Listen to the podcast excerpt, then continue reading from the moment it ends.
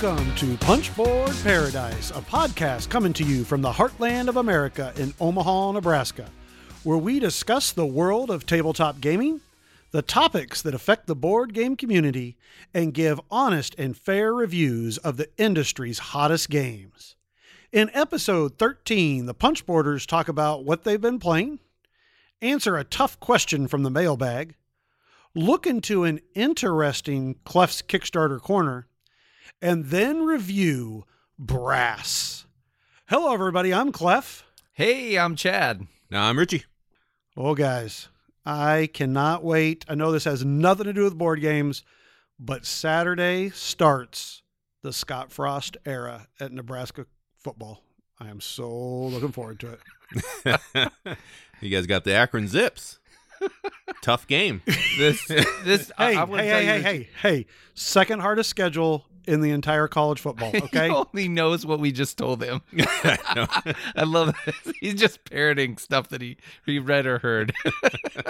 Okay, I may not know all the things about who is the linebacker and the fifth string, you know, running back with whatever. I am just a fan and I enjoy watching games and I obviously want my team to win. I went to University of Nebraska at Lincoln for college. So they're my team and I'm super looking forward and hoping I'm crossing my fingers that Scott Frost will kind of bring us back to the promised land and uh, at least be a team that is you know good as opposed to what we've been for the past few years which has just uh, been the stepping stone of the entire uh, I Big Ten. anticipate that that's going to continue. I also would say that uh, I would just hope for you that your quarterback doesn't get broken on the third game. yeah that's one thing and i mean uh, i just don't understand that we i can't even remember our second string quarterback's name but that literally when he got told he wasn't going to start uh, he quit the team I don't blame him. He waited around last year and he got a he got a true freshman stepped in front of him this year. He didn't want to wait around anymore. That's, I don't blame him. Yeah, but you're one, you're, literally, you're one play away from being the starting quarterback. And what if uh, Martinez, who was the one who was picked, you know, what if he doesn't perform well? Then you're in there right away. I mean, at least you hang around for a couple of games and see what happens. I mean, with your guys' luck, uh, your starting quarterback's going to be terrible, and you're going to need him. I kind of hope that that's what happens. well, anyways, so hopefully I haven't bored everybody with my uh, anticipation and looking forward to Saturday. Uh, no matter what, it's still going to be a fun season. And who knows? Maybe we'll pull an upset versus that silly Iowa team. You here's here's to your eternal optimism. okay. Well, hey, let's get into some board games, guys. Uh, Sounds good. yeah. Well, actually, let's head on over and kick it off with a uh, mailbag. Richie, do we have a question there? Sure do. So we got a question from Antigone Mindenhall from Facebook. And she wrote, So my game group has issues with mob mentality against a single player. That player is almost always me. I wasn't the usual table winner, so I wasn't usually a threat. My sister used to jokingly say, Number one rule, don't let blue win. Blue being me. I don't think she was trying to be mean, that is unlike her. We have been sisters for 30 plus years, so picking on each other is second nature. It seems th- the other players took it to heart. They gang up on me in conflict games. They hate draft me in drafting games and usually block me in worker placement games. Now I have to pick what games I play carefully, as well as where I sit at the table. The easy answer is to find a different group, but I live in a small town. I am also the host and library for the group, so if I leave, it's over. There are only six of us, so splitting the group for different games is also unlikely. What would you guys do to avert in game bullying? We usually pick on Clef a little bit in our games, don't we? I don't know. I, I mean, above the table maybe, but like, not, not within Yeah, the not- game. Oh, funny, funny. Uh, you know, I, I kind of feel what she's talking about. Back early in my gaming career, that kind of was the feeling, you know, when I would play with different players, I always kind of felt like, oh, they're going to make sure that I don't win the game. And that was tough because back then I didn't play maybe quite the Euro y type of games that I play nowadays. And so it would be, you know, conflict or something on those lines where they would go after me specifically, even when they didn't have to. And even today, I mean, I don't think it's quite as much anymore, but there are certain points where I will feel like somebody is like, well, I know I can't win, but I'm going to make sure that, you know, Clef doesn't win also, which which can be tough, but not as much anymore. So it's it's hard for me to for sure give advice. I don't know. Chad, what do you think? I think when you teach the game, there is always automatically a an impetus within other players to want to attack you because you know the game best and they're hesitant to attack each other sometimes. And so you have to know if you're going to teach the game. I think that's often going to be common. I think in this case, it, it might be reasonable to ask others to teach or bring a game sometimes if that's at all possible because it just is second nature i think when you teach a game that uh, other people are sort of going to focus on you whether someone has instructed the others to gang up on you or not. What do you what do you think about this reggie? Yeah i would agree. It's it's tough when you sit there and explain the game for 30 minutes and then everyone just expects you know you to be the expert in the game but i mean i would just I mean, I would I would be honest about it and just communicate with them and actually let them know that it's starting to bug you a little bit because I'm I'm sure they're not doing it to be mean. I'm sure they're just doing it to have fun at the table, and this has just kind of become a thing. Right, and in gaming and in my life in general, I think communication is key. So I think if everybody knows where you're coming from, also that they know that you're supplying the games, they're going to want you to be happy. They're going to want to have a good gaming experience. I think if they think you're really truly upset, they will try to modify their behavior, hopefully. The other thing I would say, you have six players, and I don't know if the whole group wants to play together, but three players is great for a lot of uh, a lot of those two to four player games that are out there. And so you might consider splitting up if that and see if that helps the problem because there are a lot of great games from two to four players that play really well at three. And uh, so that might be a, a solution as well. Yeah um, I would agree with all these things. Definitely talking to them it may be a hard conversation to have but i think in the long runs it'll make it better because I, don't think most people genuinely want to upset you or make you angry uh, or you know go after you. It's probably as always said uh, how you are the game leader. So I, I, think yeah just sitting down with them and, and, and telling them hey guys this is kind of how i feel. I, I just i don't want to always feel ganged up on and yet i want to play some of these games. Thanks antigone for that great question. Hopefully that answers some of it. I kind of wanted to ask when I first saw your name, like, I, I hope she doesn't have kids or anything, but you know, that's, I, am just, I'm saying that because Antigone is a Greek myth where the woman slaughtered her kids. wow, sometimes, Chad, I just don't know what to say about you. Okay. So thanks for the question. Uh, hey, we always love questions. We love to try to answer them, even if we maybe don't always have the best advice. Hopefully, we try to give some good advice there. Uh, where can people reach us to give us, uh, shoot us some more emails? So you can send us questions to our Gmail account, punchboardparadise at gmail.com. On social media, on Twitter at punchboarders, on Facebook and Instagram, we are at punchboardparadise. Well, let's head on over to Clef's Kickstarter corner. I hear he's got a good one for us today.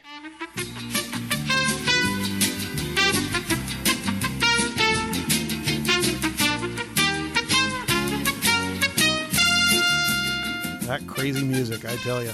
All right. so today I've got Colonialism. This game is uh, the second edition. It is a two to four player game that plays best with four, it says. It is designed by Scott Liebrandt with art by Harold Lieske. Uh, it is going to be produced by Compass Games here in the U.S., but it's also going to be produced by Spielworxx uh, over in Europe, but it's going to ship anywhere in the entire world. Colonialism is a game of 19th and early 20th century imperialism. Each of the two to four players assumes the role of a nondescript colonial power. Players will try to gain influence in the unindustrialized regions of the game board to obtain as many resources as possible. Although the colonial powers are anonymous in the game, colonialism aims to be a serious, though abstract, look at a dark chapter in recent world history.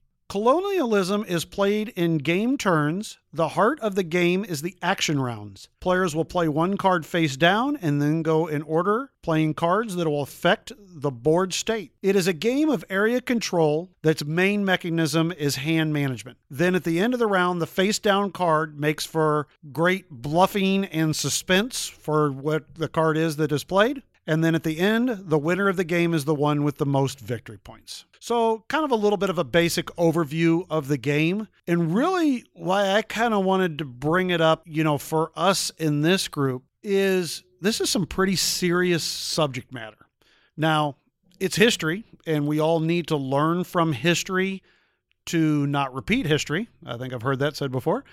And so, th- this game, though, uh, it's it's pretty dark What's your guys' feelings on this? Is this something you feel like you would be able to play and be able to, you know, feel okay about that? What do you think, Richie? I mean, it wouldn't bother me. Some of my favorite games kind of focus around this exact same um, theme. So Mombasa, Santa Maria, even though that's you know crazy abstracted, but I mean personally, it does not bother me because it's it happened. It's not like you can erase that. I can understand where some people may be uncomfortable because they're playing you know they're having fun doing this most likely hopefully if it's a good game. So i, I can understand that uh, you know coming up but i mean for the most part for me I, I disconnect from that from the theme most of the time so. For me it's kind of interesting. I mean I, this is a game that i i had seen on kickstarter as well and i was interested in. The card art doesn't shy away. Like you've got a guy a, a, a white man with a top hat standing atop a pile of skulls in some of the card art. I mean, it is the the the box on the front cover is a ball. It's a manacle and a a, a ball. I, I don't know what what the right term is, but it's it's chains basically. So it doesn't shy away from it. It's serious. But then at the same time, I guess I'd want to know even if you don't shy away from it, how are you treating the subject matter? So, for instance, Freedom, the Underground Railroad, was a was an interesting subject matter, obviously. But the, the goal was to try to free the slaves. And then when you couldn't free some slaves, I mean, you felt, you know, you felt the, the repercussions of that. It wasn't just a cube if you were playing it and getting the full essence of the of the game there. So I think that affects things to me. So even if you don't shy away from it, it still matters, I think, in the gameplay. Another good example of this is the game Endeavor that just came out earlier this year. It was a reprint. And basically, you could go in heavy on slavery in your company if you wanted to, and you'd get these awesome benefits, and your company would be booming. But later on, another person who didn't have their company go into slavery could play these cards or take these actions to abolish slavery essentially and really hurt your company and set you back again by taking away slavery, which is a fascinating way to teach people here's why companies did this because it was really advantageous economically, although it was completely abhorrent. And so it was kind of an interesting teaching tool within that game. I'm more interested in this game to see how it implements this theme. Well, for me, and and maybe Richie doesn't even know this, but there was one time Richie and I were playing a game uh, called Ships. Uh, Richie, I don't know if you remember that game that we played. Uh, Martin Wallace, right? Yeah, yeah. And wasn't a at least for us, it didn't really hit on all all cylinders. It was kind of a blah game, but there were cards in the game that had, you know, like slavery type of card. I can't even remember exactly what it was, but that was even me playing that with Richie made me feel a little uncomfortable. It was like a, oh, you know, I don't even want to look or, or think about this card. And that maybe a little soured a little bit for the game, even for me. Uh, mostly, I think the mechanics just didn't do a lot for me. But that was something that was, you know, so that would be tough for me in a way to play that game with you know, you know, obviously I don't know I'm going to play with anybody who's obviously from early 19th century or late, or you know, early 20th century that had this happen to them. But still, that's that sometimes is a tough way to play a game. I think. And I could see that. Um, um, what do you guys think of Five Tribes with the slave cards originally? Well, I personally got the uh, the fakirs. Basically, I got the the other cards because I just felt like it really didn't even fit in the game. It just it, it could easily be taken out, and they did that with the fakirs, and and then I can play with my you know with my family and not like look at this really you know downtrodden you know sort of slave right there on the card that just was very out of place very striking for the game so i don't know that that's where i sit on that Yeah, I, I agree with you. I, I still have an original Five Tribes, and I,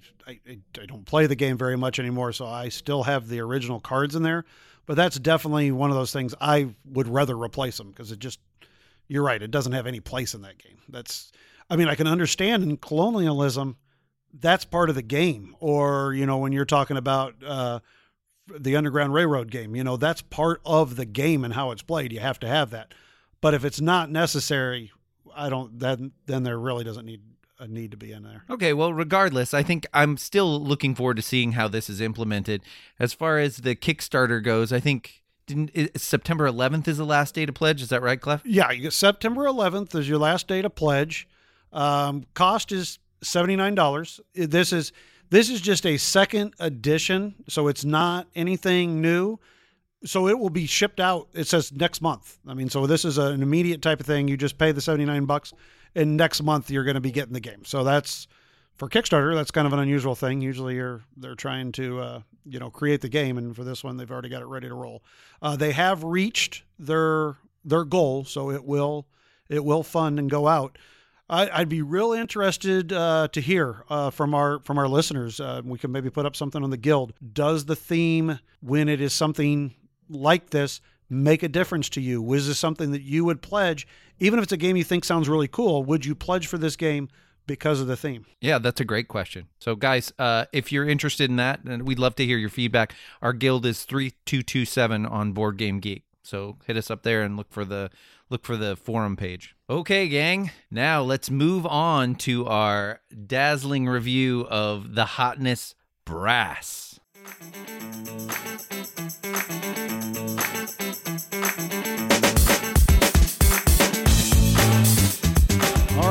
So, Brass is a medium to medium heavy logistics and network building game that takes place in England between the 18th and 19th century. Brass was designed by Martin Wallace. It plays 2 to 4 players in around 60 minutes to 2 hours depending on players. The crux of the game is a card driven action mechanism that involves hand management. Each turn, players will play two cards and then they're going to choose two actions. Those actions can include different things like building industry tiles, building a network system, uh, doing a development action, selling, and taking loans. The game is played in two separate eras the canal phase and the rail phase. Uh, players are going to score points for all of their flipped tiles, and there are certain ways that you're going to be flipping these tiles through the game, and then their canal and rail networks. At the end of the rail phase, the player with the most points is the winner. So there is a very, very brief overview of this game. I don't want to go super duper into detail, but there's there's kind of the basics. And uh, let's let's get this rolling right away. And this is going to be the gangbuster to start off the bat. What do you guys think about the components and the art in this game? Ooh, wait, um, Richie, you go first. I'll be right back. okay. Chad literally just left He's the room. running away. well, as okay. Richie, Richie wasn't fast enough. So here, Ooh, what was that? Say? Well, Chad, you got a lot of picking up to do. what was that, Chad? beautiful, beautiful poker chips. oh yeah. yes, it by far one of the best looking Euro games I've ever seen, hands down. Roxley uh, has knocked it. I mean, out of the galaxy. All other publishers, this should be the standard for heavy games. Any any game really, because I I mean, I honestly I cannot complain about anything in this game. I can make up some stuff, but You'd be lying. it's all yeah, Yeah. it's all good. It's all good. I it, it's it's amazing. I mean, I could go I could go on for 15 minutes about the art. I could go on for 15 minutes about the components. This game is unbelievable. And I'm not even even if we didn't talk about the iron clay beautiful chips, the rest of the components are are great components. Nice cards, nice uh what linen finish that are on the cards. Beautiful artwork on not only the cards, but the player boards and then the main board. Oh my god, just unbelievable. I, I can't believe that somebody else can't make beautiful games like this. It's it's amazing, and you can tell that this was a labor of love. You can tell that they put great care into this, and this was a game they really cared about and cared about making the best way that they could. And it is it is top notch. You're right. From the art and the player boards, and we, we haven't even talked about the the game manual, the instruction manual.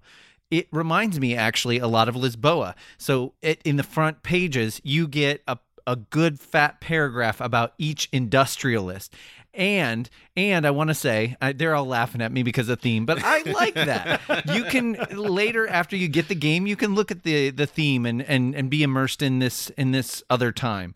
And I love that they gave equal representation too. You have some women in there, which is awesome as well. And so you can find out about these people that you you may not have known about. And really, if you think about it, that's the way it should be because Martin Wallace the way that he develops a game, as he has said in other interviews, he finds a an interesting time in history and designs a game around it generally. That's that's what he does and i think that's how brass was designed. And so to have that background in the manual is great. Not to mention the manual itself with all the all the game mechanisms outlined and all the examples throughout and yeah it's it, it is a great production you're just always trying to find a way to talk about Lisboa.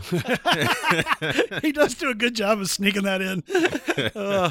Yes, I, actually, I would say the only negative is that this may be so beautiful that it will attract people that probably should not play this game. I and, would agree with you. I would agree with you. So maybe we go into gameplay as far as, you know, what do you think about it? I mean, I just said a minute ago I could go on for 10 to 15 minutes on art and I could go on 10, 15 minutes about components. I, I could go on for hours about the gameplay. This game, it, first of all, I'll say this. When I first read the rules for this game, okay, and, you know, industrial tiles and, you know, getting income from them, and then, you know, this, Could, I thought to myself, you know what, this is really not a game that would hit for me. And then I played it, and the gameplay is masterful. I mean, you know, obviously we I've, we played Age of Steam a little bit ago, you know, from Martin Wallace. I've, you know, I just mentioned Ships a second ago.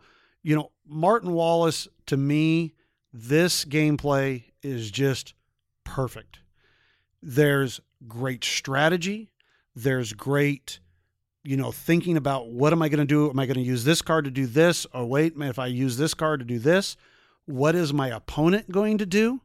Is my opponent going to try to get in there and do that? Oh, wait a minute. If I build this, you know, a network, if I build this canal, will they be able to sneak in there and be able to deliver this good or get this coal off of my car? You know, all these different things are constantly going through my head.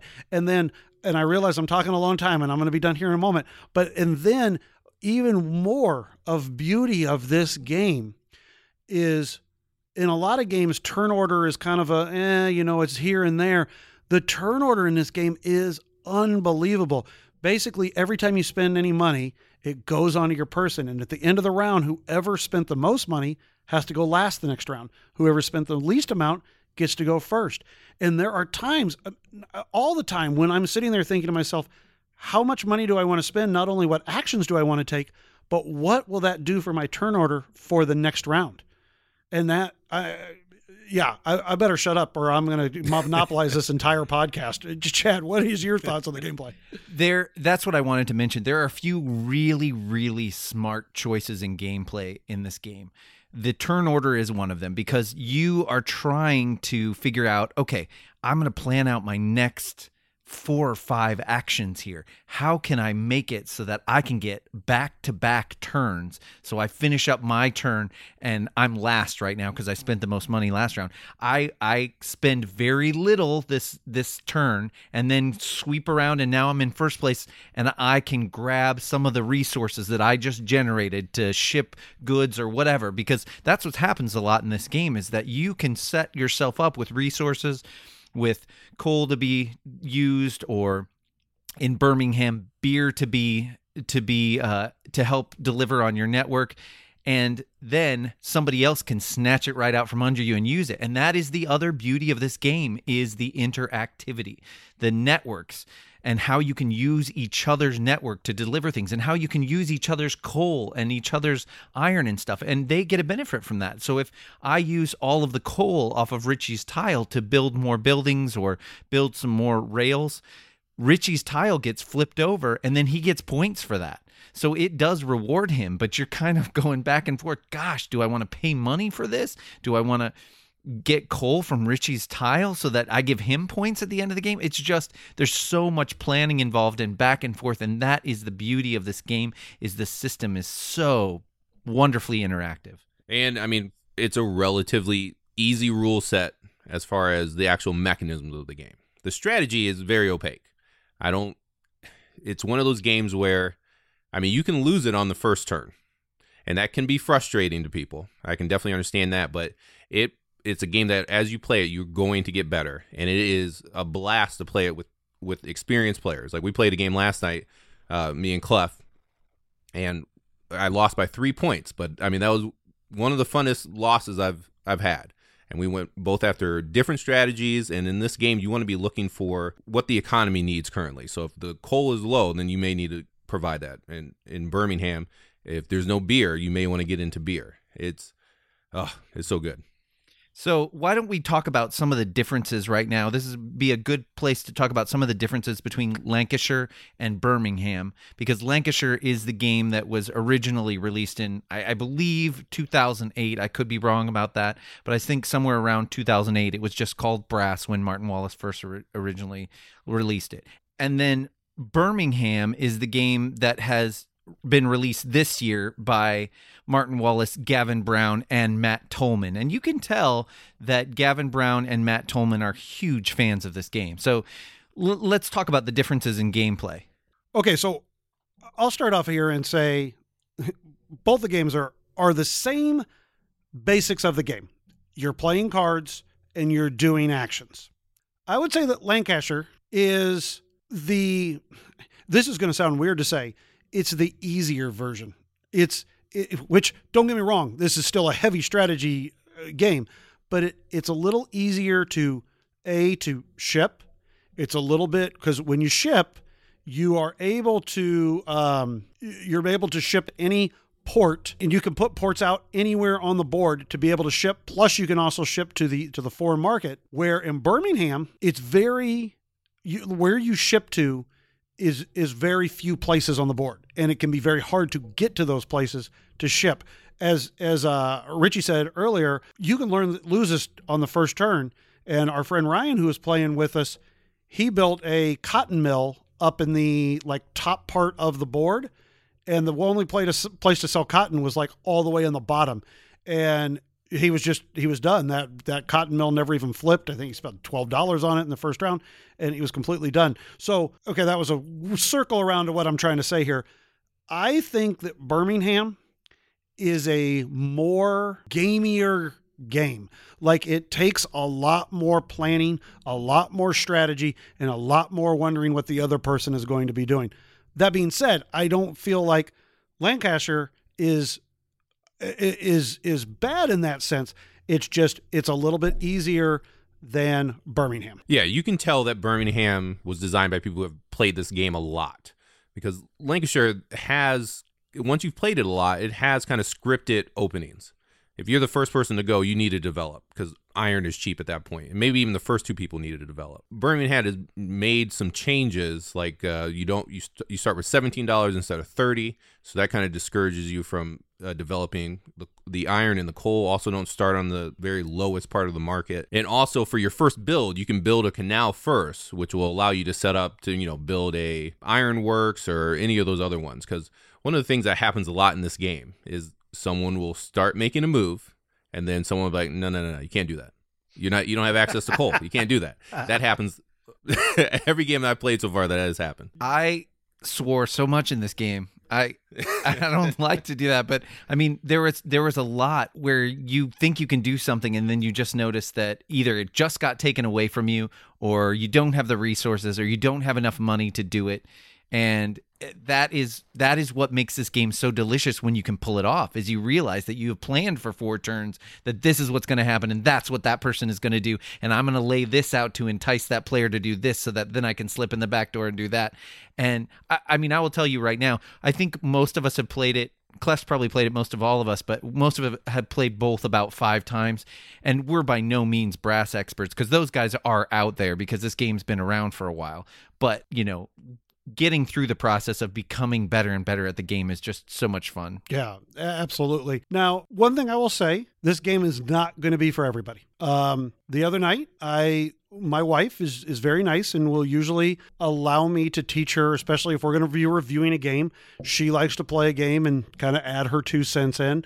Uh, you know, like she quite enjoyed Merlin. She liked Newton.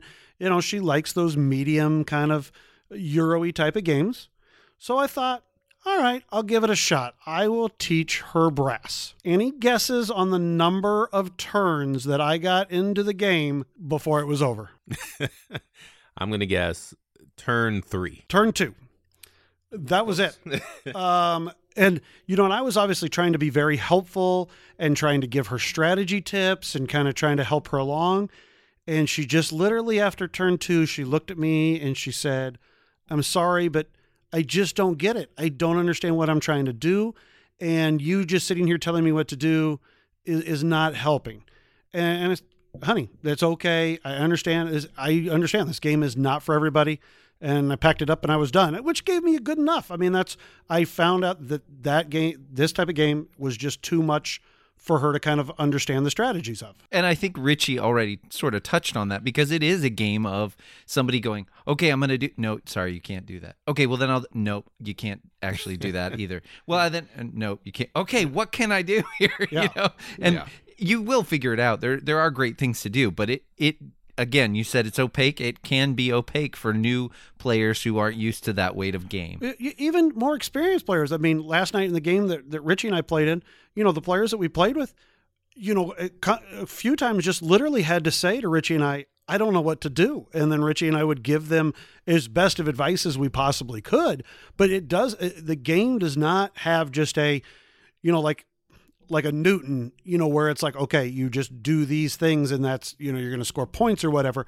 Not to say that Newton's like a simple, simplistic game, but it just has more of that overhead strategy. a lot of times with Euro games, there's a sort of recipe fulfillment part of the game which you can latch onto if nothing else, which Newton sort of has, and some other games. This does not have that. So again, that's what makes that a little bit more complicated. Yeah, it really depends on what other people are doing. Because there's a lot of times where I'll I'll go in with a strategy, and then all of a sudden someone builds a link or they build a rail, and all of a sudden this opportunity has opened up, and I I need to take advantage of it, which is going to shift my strategy a little bit. So it is definitely a game that as you're playing, you, you it's going that that strategy is going to evolve. Now, quick question for you both. Do you feel like the two games are, di- would you consider them to be different games? Or when you, like, say, if you're making a top 50 list or whatever, if you put one on, would you just say brass or would you specify which brass? I think you could specify which brass. To me, it just sort of depends on the kind of game I, I want to play. I'm lumping them together in my mind, but certainly if I taught uh, taught somebody that game that hadn't had as much experience, maybe I'm definitely teaching them Lancashire. I think it's easier to latch onto, and like Richie said, these these guys made Birmingham, Birmingham after having played many games of Lancashire to say, okay, here's sort of the expert version of this game, basically. Here's what requires you to have more planning. Because, like we talked about with the beer, it just adds another level of planning to your shipping. So you really have to plan ahead and and watch out for other players taking your stuff. So that is kind of an added wrinkle, among other things. I ended up, and we all have both games, and I'm going to keep both games because I, I think Lancashire is perfect for teaching brass and teaching the mechanism, teaching the strategy, and then Birmingham is when you, you you're ready to go to the next level because having to account for the beer and the different markets, it it does change the game and it makes it more complex. Yeah, and that's a you know I feel the same way. I mean, you know, if I'm teaching somebody the game for the first time, I'm absolutely teaching them you know the original brass. I'm not going to go into Birmingham. Um, and then if somebody's like, "Ooh, I really like this game," then I'm going to hit them up with with the Birmingham after that. And one other thing we should mention, and then we'll move on to variability slash replayability.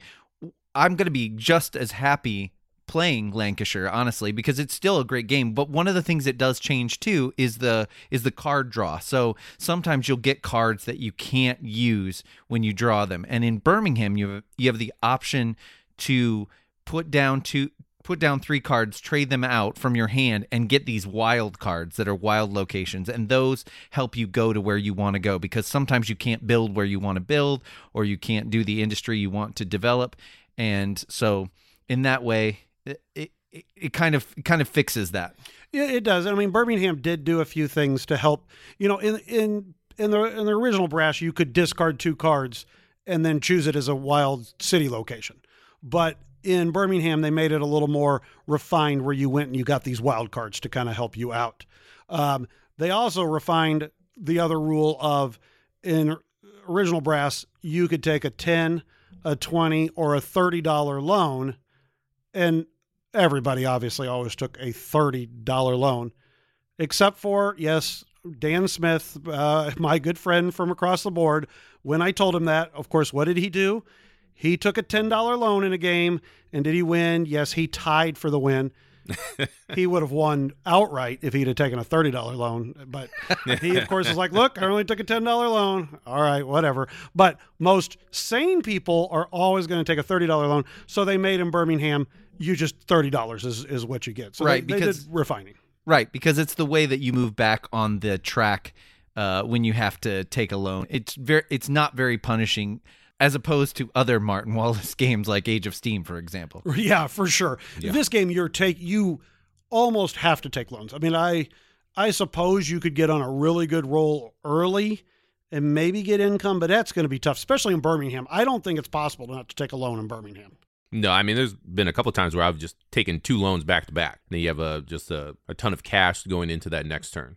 Right. Okay, so replayability, variability. Where where do we stand on that, Chad? Um, well, I think that there is so much interactivity in this game that it just always is going to feel replayable because you you're always focused on what everybody else is doing and those opening moves can change from game to game and like Richie said you're watching the market so I might have a plan in mind but all of a sudden the coal market is completely emptied and for me to fill it back up it's going to be like 12 or 13 $13 in my hand and I can't turn that down. So all of a sudden I've changed my strategy.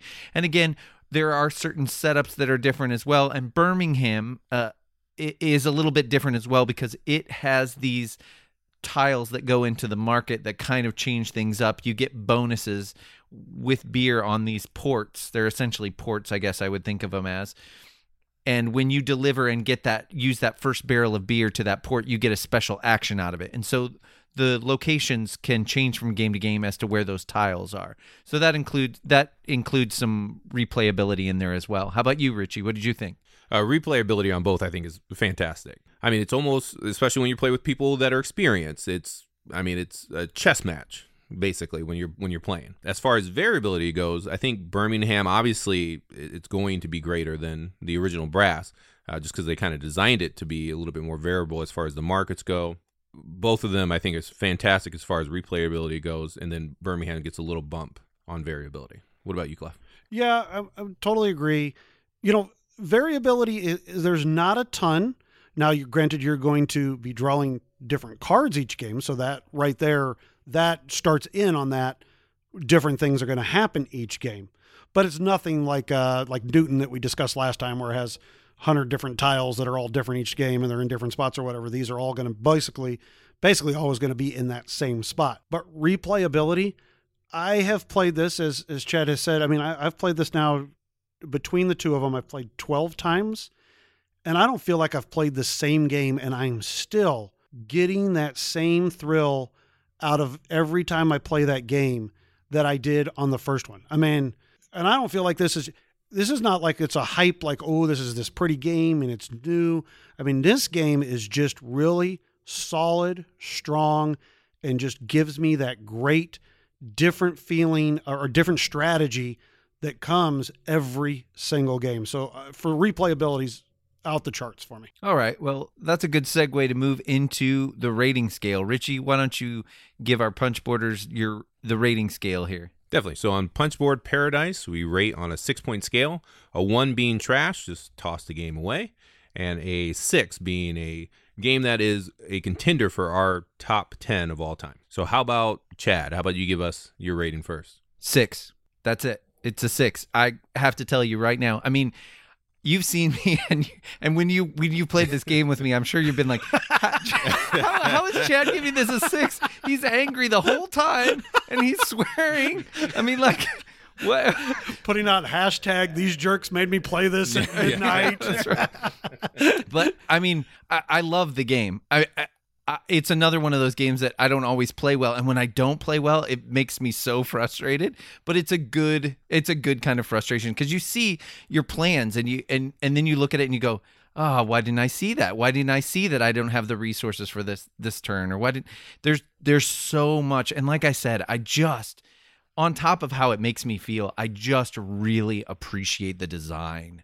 The design is so the design space for this game is so great and how it encourages the interaction. And again, like I said, you still get things when people take some of your stuff usually. So it, it's it's a double-edged sword sometimes with that. And you just kind of you, you're you're constantly having this back and forth in your head with your plans and what is open on the board. So it's just so great. And like I said, the production quality of this game, it just it's begging to get played. It just sits there begging to get played. And so that's another bonus, I think.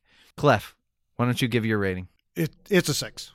It's it's it's not even. I mean, if I really had to break the two of them down, I'm I might say that original brass is is a five for me, just because it's it's sometimes the gameplay just doesn't. It seems a little more samier just because of how it is developed. But I, I you know what? That's that's even a lie. No, I mean it's a six. the, the, both games are masterful. I mean, Birmingham is probably, if I really had to sit, if I played with people that knew how to play and I really wanted that deep strategy, I would play Birmingham.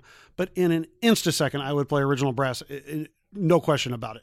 Uh, I'll say this, okay? First of all, when we talked about components and art, the game was amazing. Okay, the the art and everything was the components are out out the roof. The gameplay is amazing. The replayability is amazing. I, I'll say this: right now, if you took away, which I'd fight you tooth and nail, but if you took away my deluxe copy of it and all of a sudden said, you know what, you may no longer have the deluxe copy, all you can have is the old copy with that weird dude holding the lantern or something on there, I'm still taking that game so I can play brass because the game is that amazing. It is, it's a 6.5. Can I give it a six point? No. Can I No. give it a seven? Back Can I give it an eight? No, Is it a calm down. You're calm. Calm down. All right, Richie. Uh, you gonna have anything different for us? the first time uh, Chad brought this up, you know, and I looked at the original game, I was, I, it looked terrible. And knowing Chad, it, I, it was going to be punishing. so I was not excited to play this game.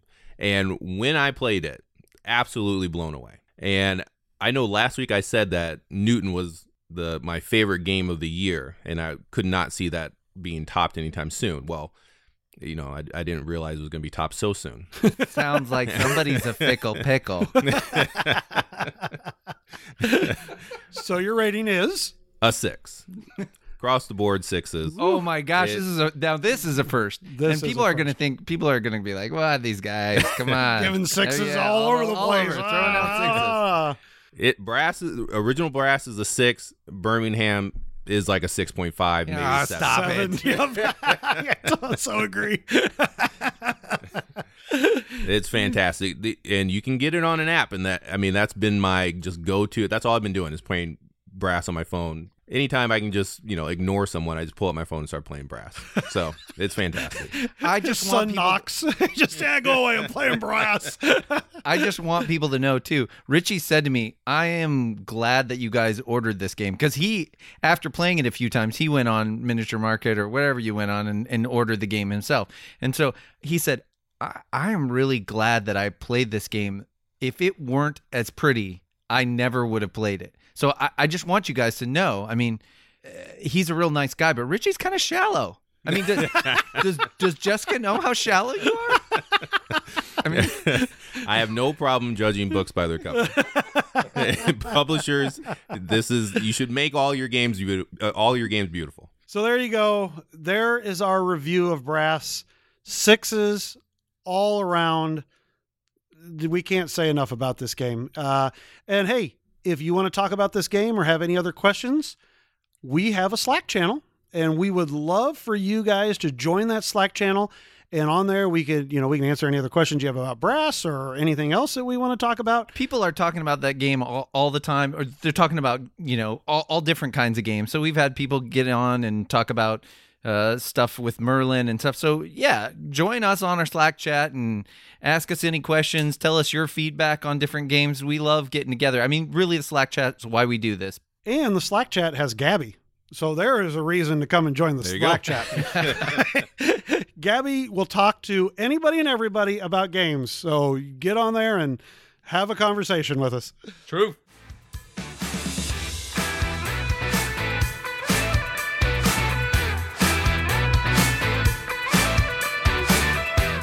Okay, guys. So last episode, I got a little, you know, bamboozled when Richie brought a game for me and you to play where we did the the Feld uh, kind of each of us trying to name a game back and forth. Yeah. And then at the end, when I lost, which inevitably was going to happen versus Chad on that, then Richie starts to tell me, yeah, I, I did. I wasn't bad. Yeah. Uh, then Richie proceeds to tell me, oh, by the way, the loser has to give me their deluxe copy of Brass. That's right. So, well, all right. So we're gonna have a little payback. Uh, I don't know what game I'll take from one of you, whoever loses this, but okay. Honestly, I've, I've I'm I just this is gonna just be a basic type of board game trivia, guys. Okay. Okay. So here is my chance to try to get back at you two. But so Wait, what did I do? uh, I don't know. You you were here. So I've got some what I feel like are pretty easy softball questions. Okay, so here's the thing: if you guys don't get every single one of these right, then I got to go pick a game out of your guys' collection. all right. This sounds ridiculous. I'm telling. I think you guys will ace this. All right. These are all games you play and should know well. Oh, is that why all these games are laying around? Maybe. okay. Are you guys ready? I think so. Ready. Question number one How many assistants do you start with in Istanbul? So you're going to start off with your main merchant. How many assistants do you start with? They're writing their answer down. Richie, are you ready? Are you locked in? I'm locked in. Chad, are you locked in? I guess so. Okay, Richie, the answer is? Five? Chad, your answer is? Three. Wow. They're both done on the first turn. It's four. There's five assistants in the game, but you only start with four of them. One is the one you have to earn with that merchant tile. I, I think that's a point for me. So No, wait a minute. There's five assistants in the game. You didn't even come close. He said, "What did you start with?" then? Three. That was the brutal variant. all right, all right, all right, all right. We'll, we'll count that one as just a, a warm up here. All right, we're gonna go to the next one, and this one, this one is an easy one. All right, this one is an easy one. How many points do you get if you have the most contracts at the end of the game in the Voyages of Marco Polo? How many points do you get for having the most contracts at the end of the game, Marco Polo? Richie, are you locked in? Locked in. Chad, are you locked in? I don't remember this kind of crap. Okay, Richie, the answer is. Seven? Chad, the answer is. Eight. Seven is the correct answer. All right, Richie is up one to nothing. Even though I'm terrible at that game, I know it. This All stuff right. is ridiculous. Uh, also, I want to point out Richie's played this 98 times online. This is. Excuses, excuses. All right. How many action spaces are there on the mancala circle in Trajan? How many different actions are there that you can, how many basically, how many actions can you take in Trajan? This should be a softball for Chad. Chad, are you locked in? you were asking the craziest questions. Hey, this is my revenge. Uh, by the way, I want, I want to note that he got these bo- these out from the shelf, so it's not like he knew these readily. No, no, no. So, okay, a few of them that are upcoming, yes. the first three that I've said, I knew. right. These I would have known. I'm locked in. Locked in. Richie, locked in? Locked in. Okay, Chad, answer. Six. Okay, Richie? Eight? It is six. Whoop! Chad is on the board. All right, it's one to one. That was a softball for him. Hey. All right. I'm sorry I didn't play it 98 times online. Okay, uh, my next question is going to come from the game Kingsburg. Have you guys played Kingsburg? Yep. Nope. Oh boy, Chad's in trouble. Okay. what is the total dice number for you to have to get to go to the queen in Kingsburg? So to go to the queen, what is your total dice number that you have to have to go up to the queen? Chad, I'll give you a little bit of help then since you haven't played it. No help. I'm just saying they're each has different characters and they each have a different number on them to be able to use them. Okay. And the queen. Are you locked in? Yeah. Oh, okay. Hold on, Richie. Are you locked in? No, I've written down three numbers. Oh, I'll help you. My answer is purple. You could have at least made a guess. I said 10. 10. Okay. Richie. I just can't decide if it's an odd number or an even number. Okay. I'm gonna go 17. 17 is correct. Boom. The king is 18, the queen is 17, and then everything goes down from there. And and the queen is the key to that game. Okay, Chad, I'm surprised that's a game you've never played. Is Kingsburg? That's one that I would consider. I don't know to be kind of a essential type of game for a game. You have something against dice games. You haven't played Yahtzee either, have you? That's yeah. That's that's the wanna- one that's Stop really picking on me about dice- Yahtzee. We should like never play Yahtzee and tell everybody never to play it with them, so we can make fun of them for the rest of the time for not playing Yahtzee. Okay, here we go, guys. Here is one from Great Western Trail. What is the total number of stations in Great Western Trail? Man, the total questions. number of stations. Yeah, I had to look this one up. yeah, I was going to say, Richie, you'd do fine if you got the game off the shelf and opened the board up. Yeah. Hey, these are trivia questions. What do you want me to do? All right, I got my answer. All right, Richie is locked in. Chad, are you locked in? I guess. Okay, Richie, the answer is Six? Eight. it's 10. It is 10. There's five. Oh. There's five on the top, And then it and then there's around. five on the wraparound. Oh boy, these guys aren't doing very good. All right. I got two points. All right. So, yes, is what is two to one, right more now. than All right. me. Okay. Name three of the companies in Mombasa. Three out of the four. You got three hmm. out of the four. That's easy. You just gave us one. You just gave that to Chad. he may not have known that one. Three of the companies in Mombasa. I love that. Mombasa. I regret giving them that because I don't. I'm struggling now. Ooh. How about the both colors? I can give you all four colors. That's great. I want three company names. They're both looking at me like, you got to be kidding me. I got it. Okay. Richie is locked in. Chad, are you locked in? Sure. Okay, Chad, go for it. What do you got? Mombasa, Yes. National, and Limited.